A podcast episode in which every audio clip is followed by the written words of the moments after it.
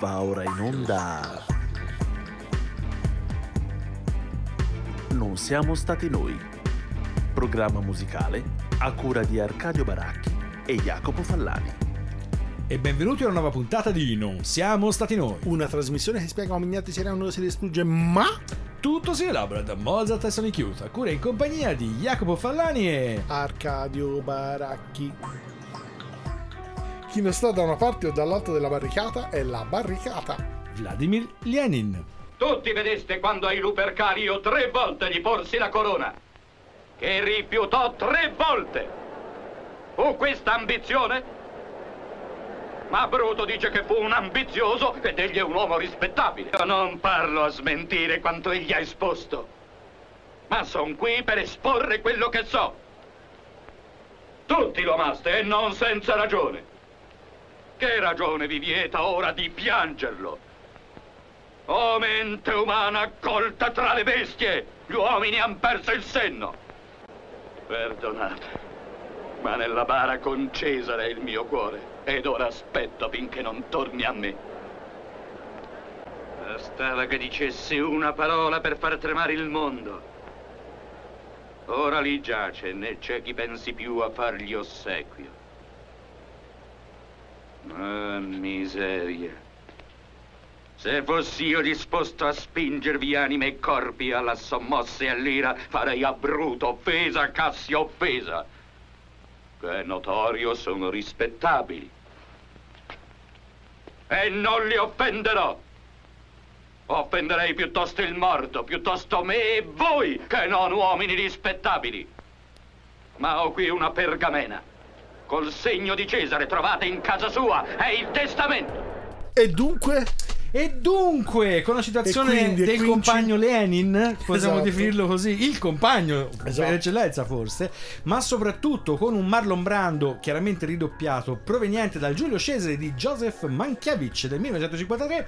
Questo per dire che questa puntata che giustamente o- obli- eh sì, ospita, scusate, il rivoluzionario per antonomasia e l'attore rivoluzionario per antonomasia, per dire che appunto questa puntata si occupa di rivoluzione e di reazione. Ma visto che tutti voi, ascoltatori affezionati, non siamo stati noi, potreste aspettarvi che io, che giustamente sono il giovane musicalmente parlando, possa occuparmi naturalmente di eh, rivoluzione e quel vecchiaccio del baracchi di reazione, questa puntata inverte i ruoli e come se fossimo in Inception, ma in sedicesimi, invertiamo appunto il senso tipico di queste nostre divagazioni affidando al baracchi la presentazione dei rivoluzionari e a me medesimo la, la presentazione appunto di personaggi reazionari per così dire. Arcadio, cosa cominciamo? Altissimi?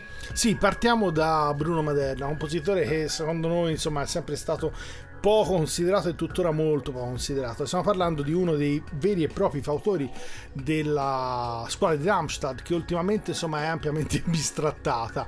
Poi in realtà io penso come, come sempre insomma la storia farà pulito per cui arriveremo a un punto tale nel quale poi insomma si potrà ovviamente ragionare in termini un pochino più oggettivi e meno emotivi diciamo a tutto questo. Il dato fondamentale è che sicuramente il brano che stiamo per passare è il primo tentativo di interazione fra uomo e macchina in senso musicale, cioè stiamo parlando di Musica su due dimensioni, un brano che in realtà nasce intorno agli anni 52, poi ci sono due versioni, una del 56 e una del 58, una dove c'è anche un'interazione con degli strumenti a percussione da parte del flautista, perché in realtà il brano è pensato per flauto e nastro magnetico, con l'elaborazione che poi in realtà nel nastro magnetico vedono sempre la parte del flauto, nel brano del 58 invece non ci sarebbe. La versione 56 la troviamo raramente, mi è capitata di farlo qui a Firenze, l'ho fatta qualche anno fa al maggio, poi invece quella del 58 è quella che normalmente viene fatta. Ve la facciamo sentire qui nella versione quella diciamo originale con Severino Gazzelloni e niente, buon ascolto.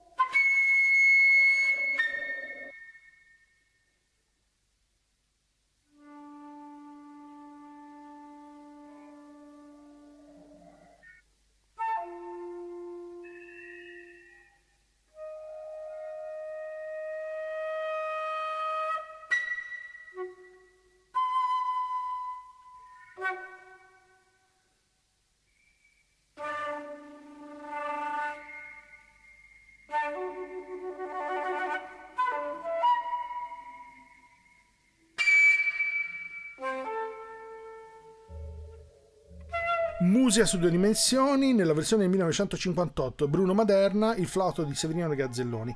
Il brano è famosissimo perché eh, fondamentalmente, come dicevamo prima, è il primo brano vero e proprio di interazione fra uomo e macchina, nel senso musicale strettamente del termine. È un brano che lui ha potuto lavorare a Bonn, all'Università di Bonn, a quello che era il centro di fonetica e di comunicazione praticamente all'Università di Bonn. Ha avuto ovviamente l'assistenza di Werner Mayer Hepler, che era il tecnico del suono che c'era all'epoca, e le rielaborazioni che oggi ci sembrano, fra virgolette, non diciamo scontate perché ovviamente non stiamo facendo una valutazione di natura artistica ma tecnica, però sicuramente ovviamente pensando ai mezzi tecnologici di oggi, ovviamente la, insomma, la, la, la fascinazione che, po- che, sicuramente all'epoca hanno avuto è, è completamente, come dire, è molto lontana da quello che è lo sguardo che oggi possiamo avere.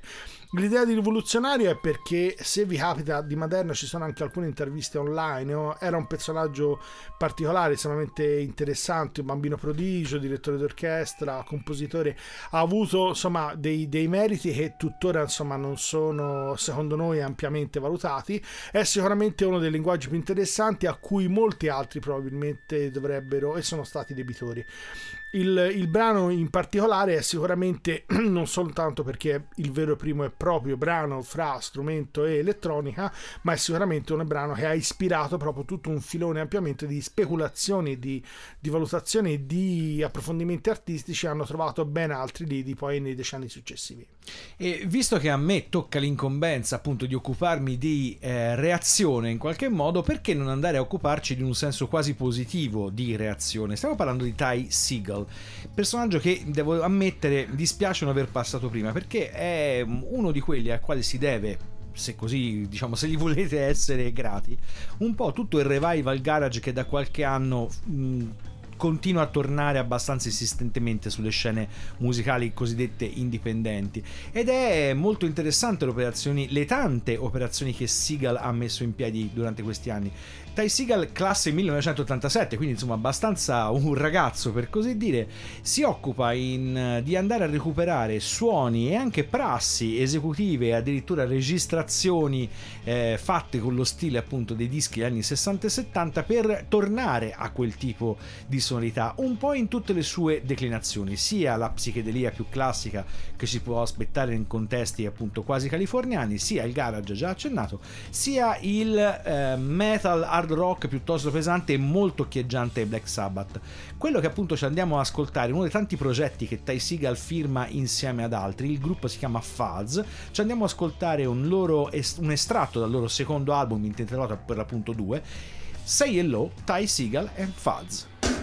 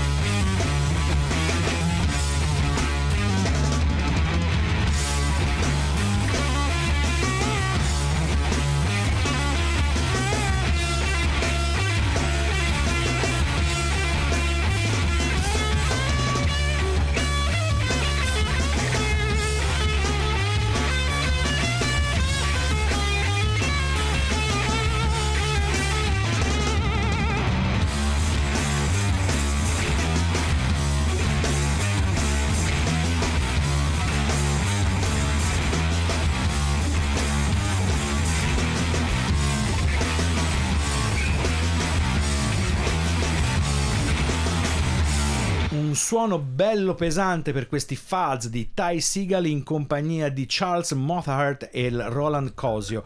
Classico trio, batteria, chitarra, basso, voce, come sentite, come avete sentito, molto distante, che ricorda a più tratti contemporaneamente Black Sabbath, ma anche la psichedelia forse più psichedelica, tipo 13 Floor, Elevator e cose del genere.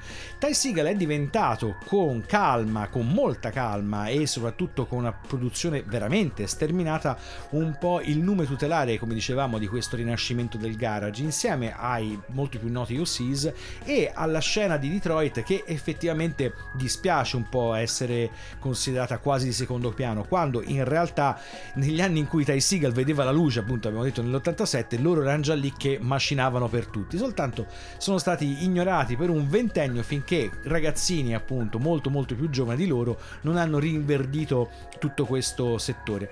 Perché mettere il buon vecchio Ty Seagal fra i reazionari? Perché chiaramente il riferimento musicale e estetico a 360 gradi riguarda il mondo di appunto 50 o quando va bene 40 anni fa. Però è un'operazione che nel suo essere quasi filologico mantiene una freschezza quantomeno poetica. C'è di ballo la buona vecchia genuinità che con Ty Seagal non viene mai a mancare e che chiaramente a noi piace sempre molto quando la possiamo trovare. Ma a questo punto ci spostiamo da eh, diciamo l'ideologia della rivoluzione e della reazione per approdare invece all'alternativa sì, abbiamo pensato a una tranche un po' strana, almeno come nome, sembra, l'abbiamo chiamata alternativa a prescindere. L'idea di fondo in realtà sembra molto distante dall'autore che ho, decisa, che ho scelto di passare, perché l'idea di fondo sembra insomma associarsi a chi in qualche modo fa sempre il bastian contrario. Nel caso specifico, insomma, il riferimento è, sca- è scaturito da, da, una frase in realtà di Stravinsky: il perfetto miracolo di tutta la musica senza essere datata né storicamente connotata entro i confini stilistici dell'epoca cui fu composta, anche soltanto nel ritmo, era una posizione più sapiente e più raffinata di qualsiasi musica ideata durante il mio secolo. E sta parlando Stravinsky. In realtà è una composizione eh, di Ludwig van Beethoven e in realtà si tratta della grande fuga. Mm. Abbiamo scelto una versione come incisione che fa risaltare tutto quello che naturalmente faceva abbastanza orrore e raccapriccio fin dalla sua prima esecuzione, Molto che bene. peraltro è stata mm. insomma drammatica. Peraltro c'è un aneddoto su un'uscita di Beethoven eh, a proposito proprio di questa prima esecuzione in rapporto al pubblico. La scelta, vi diremo qualcosa di più successivamente, è andata, eh, c'era una bellissima incisione anche del quartetto italiano, però era particolarmente raffinata e, come dire mostrava un pochino meno i denti e quelle che sono un po' le, le contemporaneità eccezionali quasi novecentesche di questo grandissimo quartetto. Abbiamo scelto perciò una, praticamente una grande fuga che è l'opera 103 poi c'è la 134 ma è la versione della stessa solo il pianoforte a quattro mani qui con l'Alban Berg Quartet in uno, un concerto dal vivo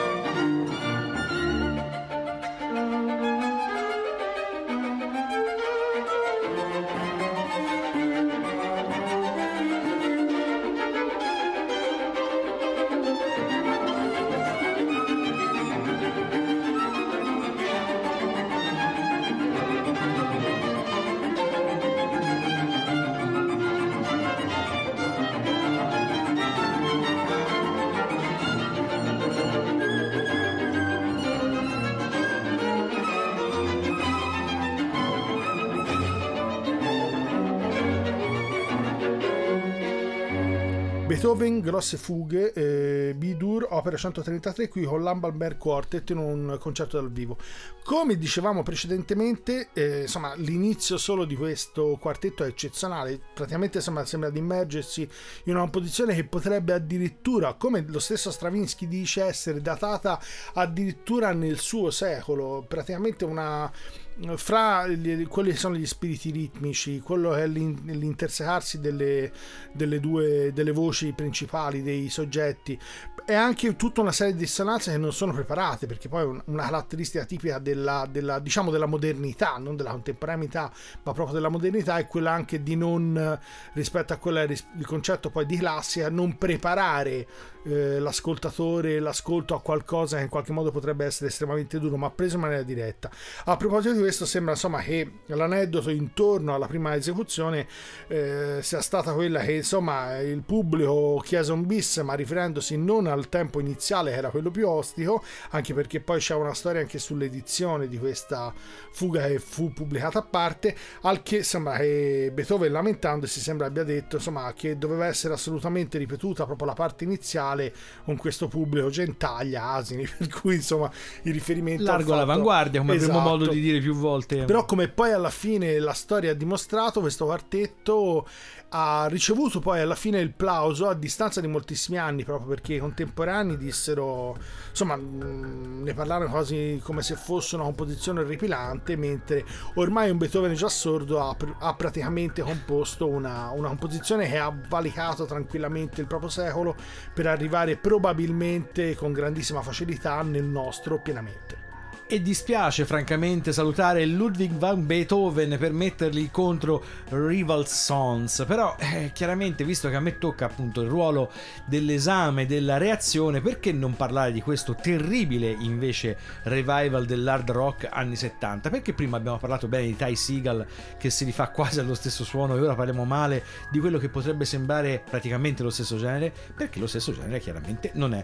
Allora tutti noi abbiamo più o meno incrociato in qualche modo Greta Van Fleet che non abbiamo, abbiamo deciso scientemente di non passare perché è il gruppo più conosciuto al mondo per essere giovani, carini, un po' dei maneskin appunto in salsa credo americano, non mi ricordo neanche esattamente dove siano, però tutti noi sappiamo che suonano esattamente come i Led Zeppelin brutti, questa è la sostanza.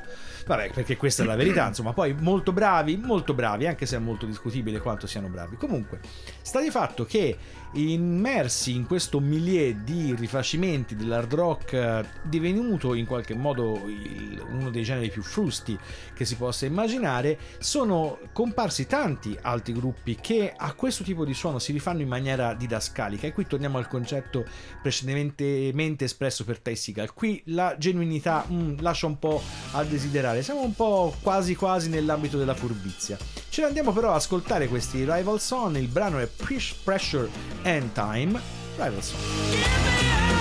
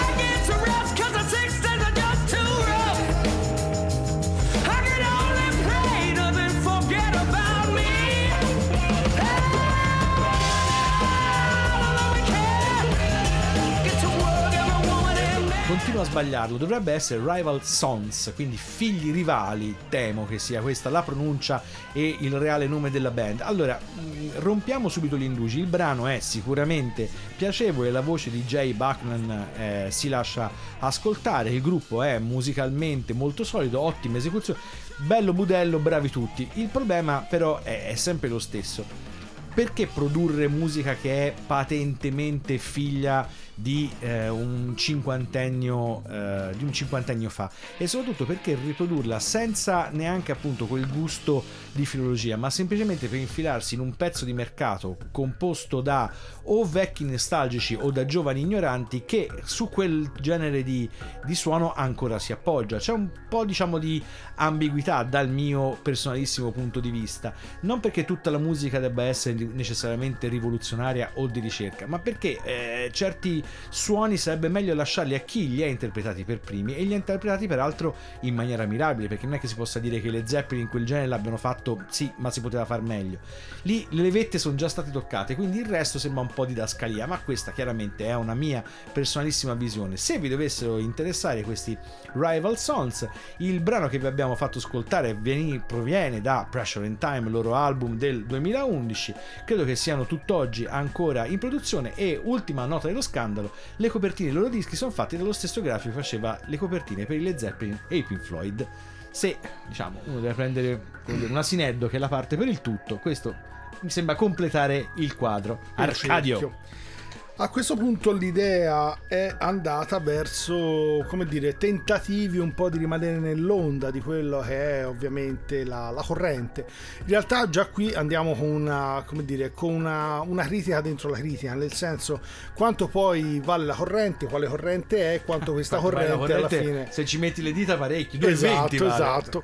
E quanto poi alla fine questa corrente naturalmente abbia un peso in parte storico, in parte legata alle tradizioni, in parte legata un accademismo eh, dell'opinione pubblica e della cultura più o meno eh, chiamiamola condivisa per non definire di massa perché non è il termine giusto nell'ambito della contemporanea a questo punto siamo capitati con un, eh, un, nome, Giacomo Manzoni, che in realtà insomma, è particolarmente conosciuto dagli anni 60 in poi e che ha continuato a comporre compone adesso, anche adesso, che ha in particolare avuto anche una vicissitudine in ambito critico abbastanza ampia. Forse il riferimento più interessante è quello di Piero Santi, il musicologo, anche se ce ne sono alcuni di Renzo Cresti recenti. Quelli di Renzo Cresti fanno più riferimento al fatto che la parte materica abbia un po' lasciato il termine che usa esattamente è un po' una parte asfittica non è bellissimo da un punto di vista musicale riferendosi al fatto che intellettualisticamente i brani sono molto forti però da un punto di vista musicale forse un pochino meno.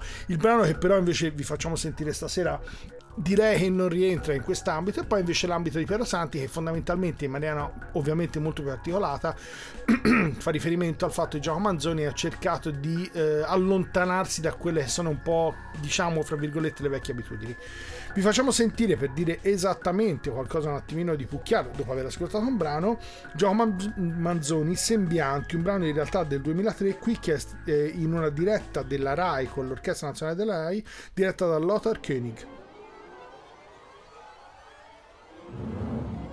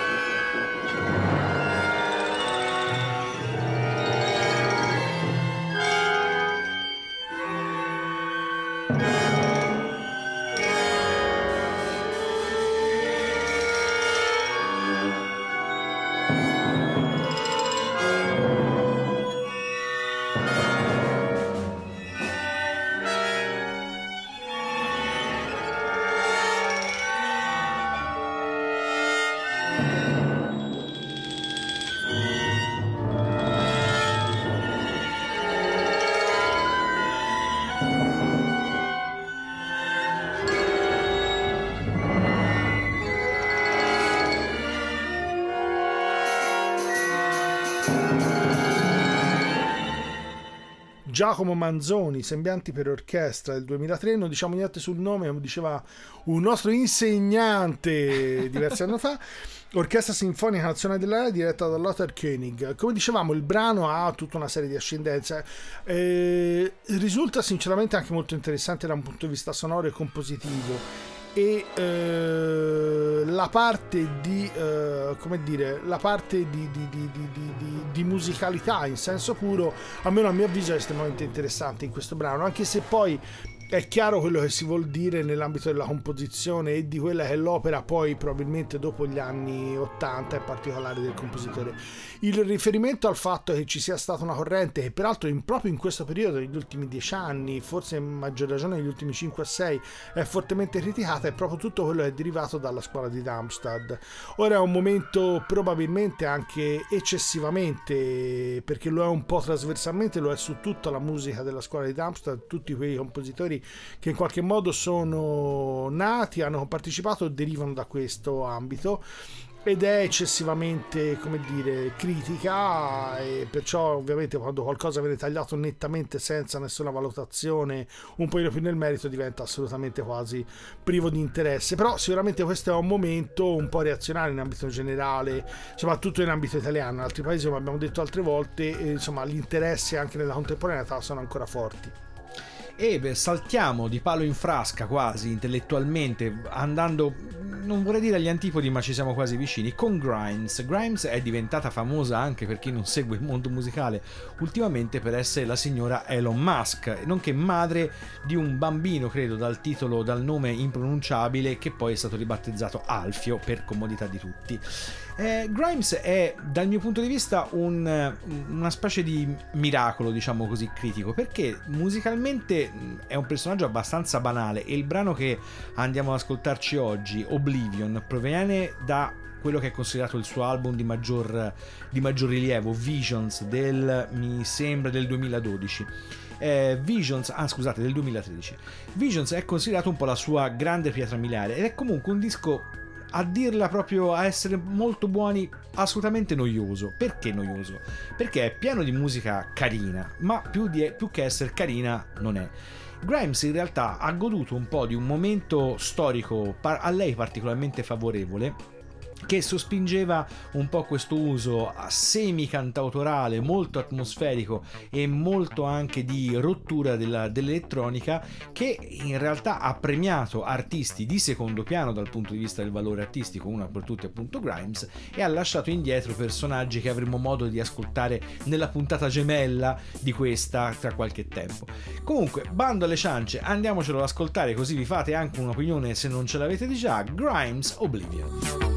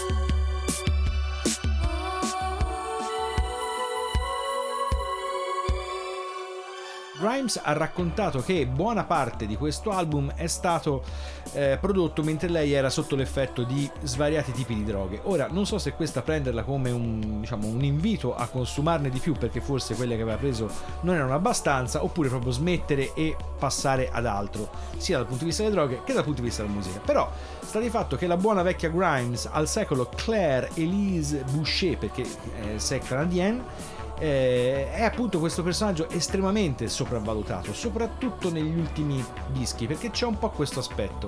Questi artisti molto osannati hanno di solito carriere molto molto brevi, eh, un paio di dischi quando va bene, e poi eh, tutti finiscono dentro lo stesso tipo di declino, che è il continuare a riproporre degli schemi musicali piuttosto poveri già in partenza più o meno ad libitum. Ora aspetteremo di aspettare, di vedere, scusate, aspetteremo di vedere che cosa faranno questi artisti quando saranno anche anagraficamente più maturi. Però per ora eh, diciamo i risvolti artistici non sembrano esattamente, esattamente positivi, soprattutto perché nessuno di questi personaggi sembra essere in grado di eh, rompere un minimo le convenzioni tipiche di quella che è diventato appunto un cliché di musica elettronica prestata alla canzone. Chi vivrà vedrà.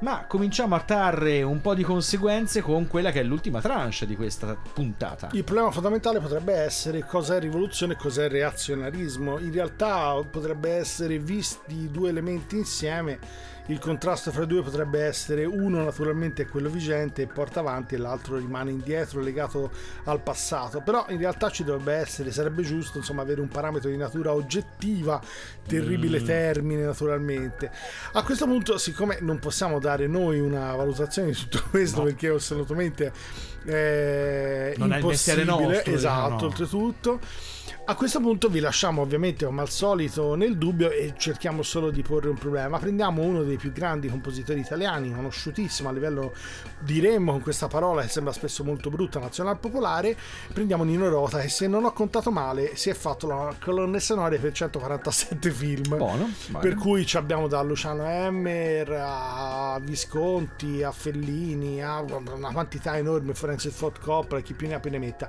Più Poi in realtà, segue da vicino, diciamo. Esatto e peraltro l'ha citato spesso come maestro e come riferimento. Oh, sì. E il fatto è che naturalmente insomma alcuni dei riferimenti, questo da un punto di vista puramente insomma storico, si può dire, insomma sembra che anche se le lamentazze non ci siano state pubblicamente, vedendo alcuni ehm, documentari anche su Nino Rota, sembra insomma lui avesse qualche difficoltà a poter eh, far ascoltare insomma la sua musica e non fosse ovviamente quella legata ai film. Abbiamo scelto e diremo qualcosa di più quello che è il suo concerto praticamente per pianoforte, orchestra e coro e qui ce l'abbiamo eh, praticamente eh, con il grandissimo Aldo Ciccolini al pianoforte, l'Orchestra Sinfonica di Roma della RAI, anche questo Gunther Neuhold come direttore nella sua peraltro prima esecuzione assoluta che andò a Roma all'Auditorium del Foro Italia il 12 dicembre del 1987.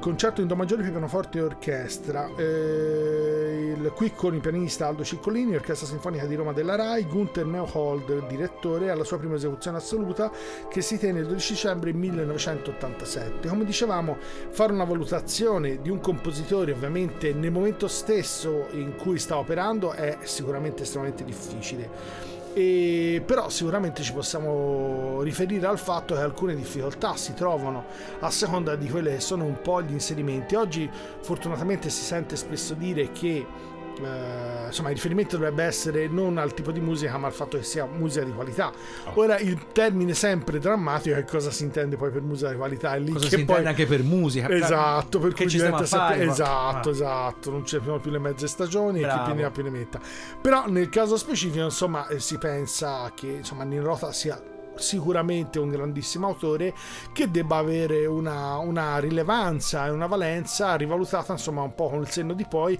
in base a ciò che ha scritto anche da un punto di vista non prettamente legato alle colonne sonore in maniera tale da, da fare una, dire, una valutazione di quello che è in realtà come autore a prescindere dal suo inquadramento diremmo nazionale popolare Sai, Edi ha tanto così da dargli corda che ci sei in picca. eh. Cioè, più- ascoltiamo più cose di Nino Infatti Rota. ho visto così- ti giravi per vedere ora non dico niente Ora, secondo se- me, eh, eh, eh. La dice, invece Dice no, no, è stato bravo, bravissimo.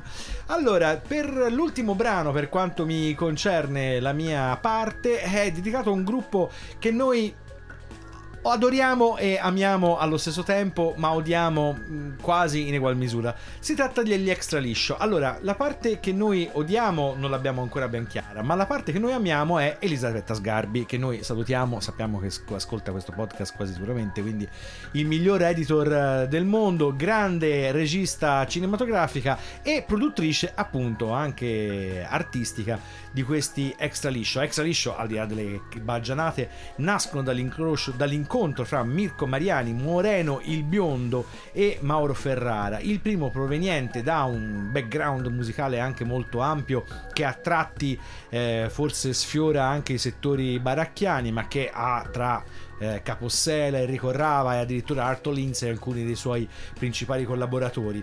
Eh, Moreno il Biondo clarinettista, sassofonista proveniente dalla tradizione Casadei, diciamo ramo cadetto, quella di secondo Casadei, e lo stesso dicasi per Mauro Ferrara.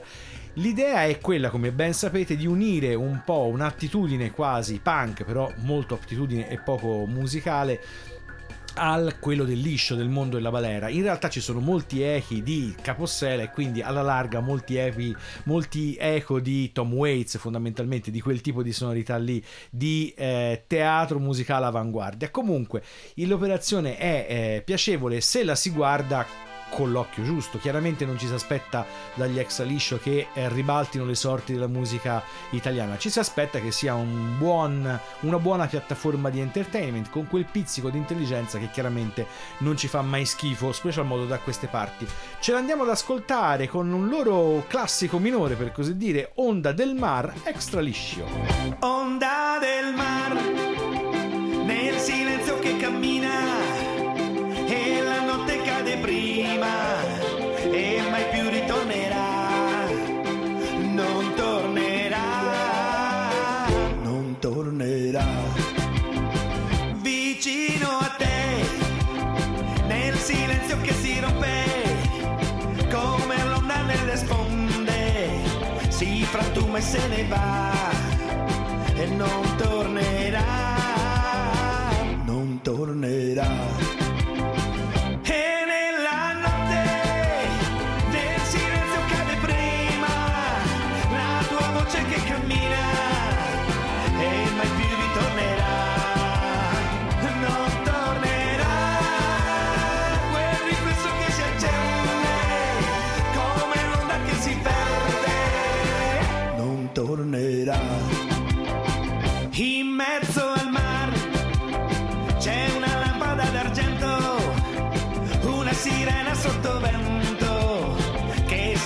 Si perde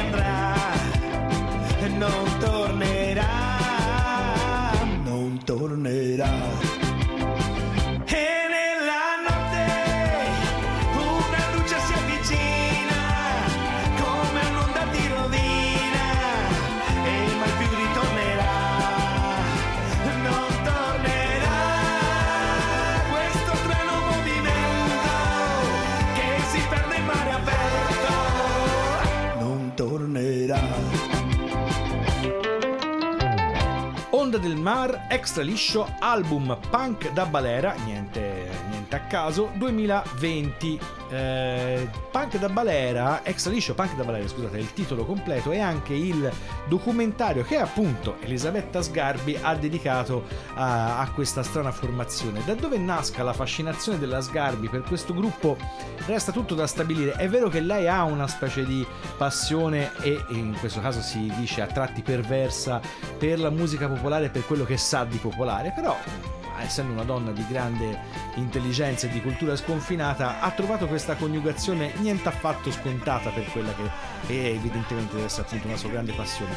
Musicalmente l'abbiamo detto, non saranno gli extra liscio a rifondare la musica italiana, non credo che sia questo il loro scopo, comunque sia lode e menzione a un progetto che eh, tutto sommato cerca di mettere appunto l'intelligenza nel buon vecchio entertainment. Ma questa puntata non siamo stati noi, volge al termine e qui ci giochiamo un carico da 11 come si suol dire con una situazione altissima.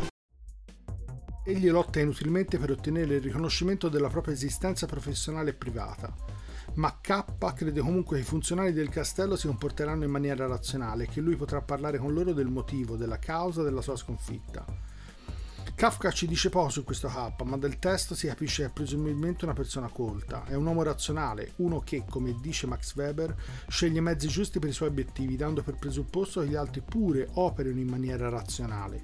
Ma le cose non stanno così e questo è il suo errore peggiore, poiché il potere degli abitanti del castello consiste proprio nel fatto che si comportano in modo irrazionale. Se si comportassero in maniera razionale si potrebbe trattare con loro, li si potrebbe probabilmente convincere o si potrebbe combattere contro di loro e forse vincere. Ma se sono irrazionali, se il loro potere consiste nella irrazionalità, è impossibile farlo.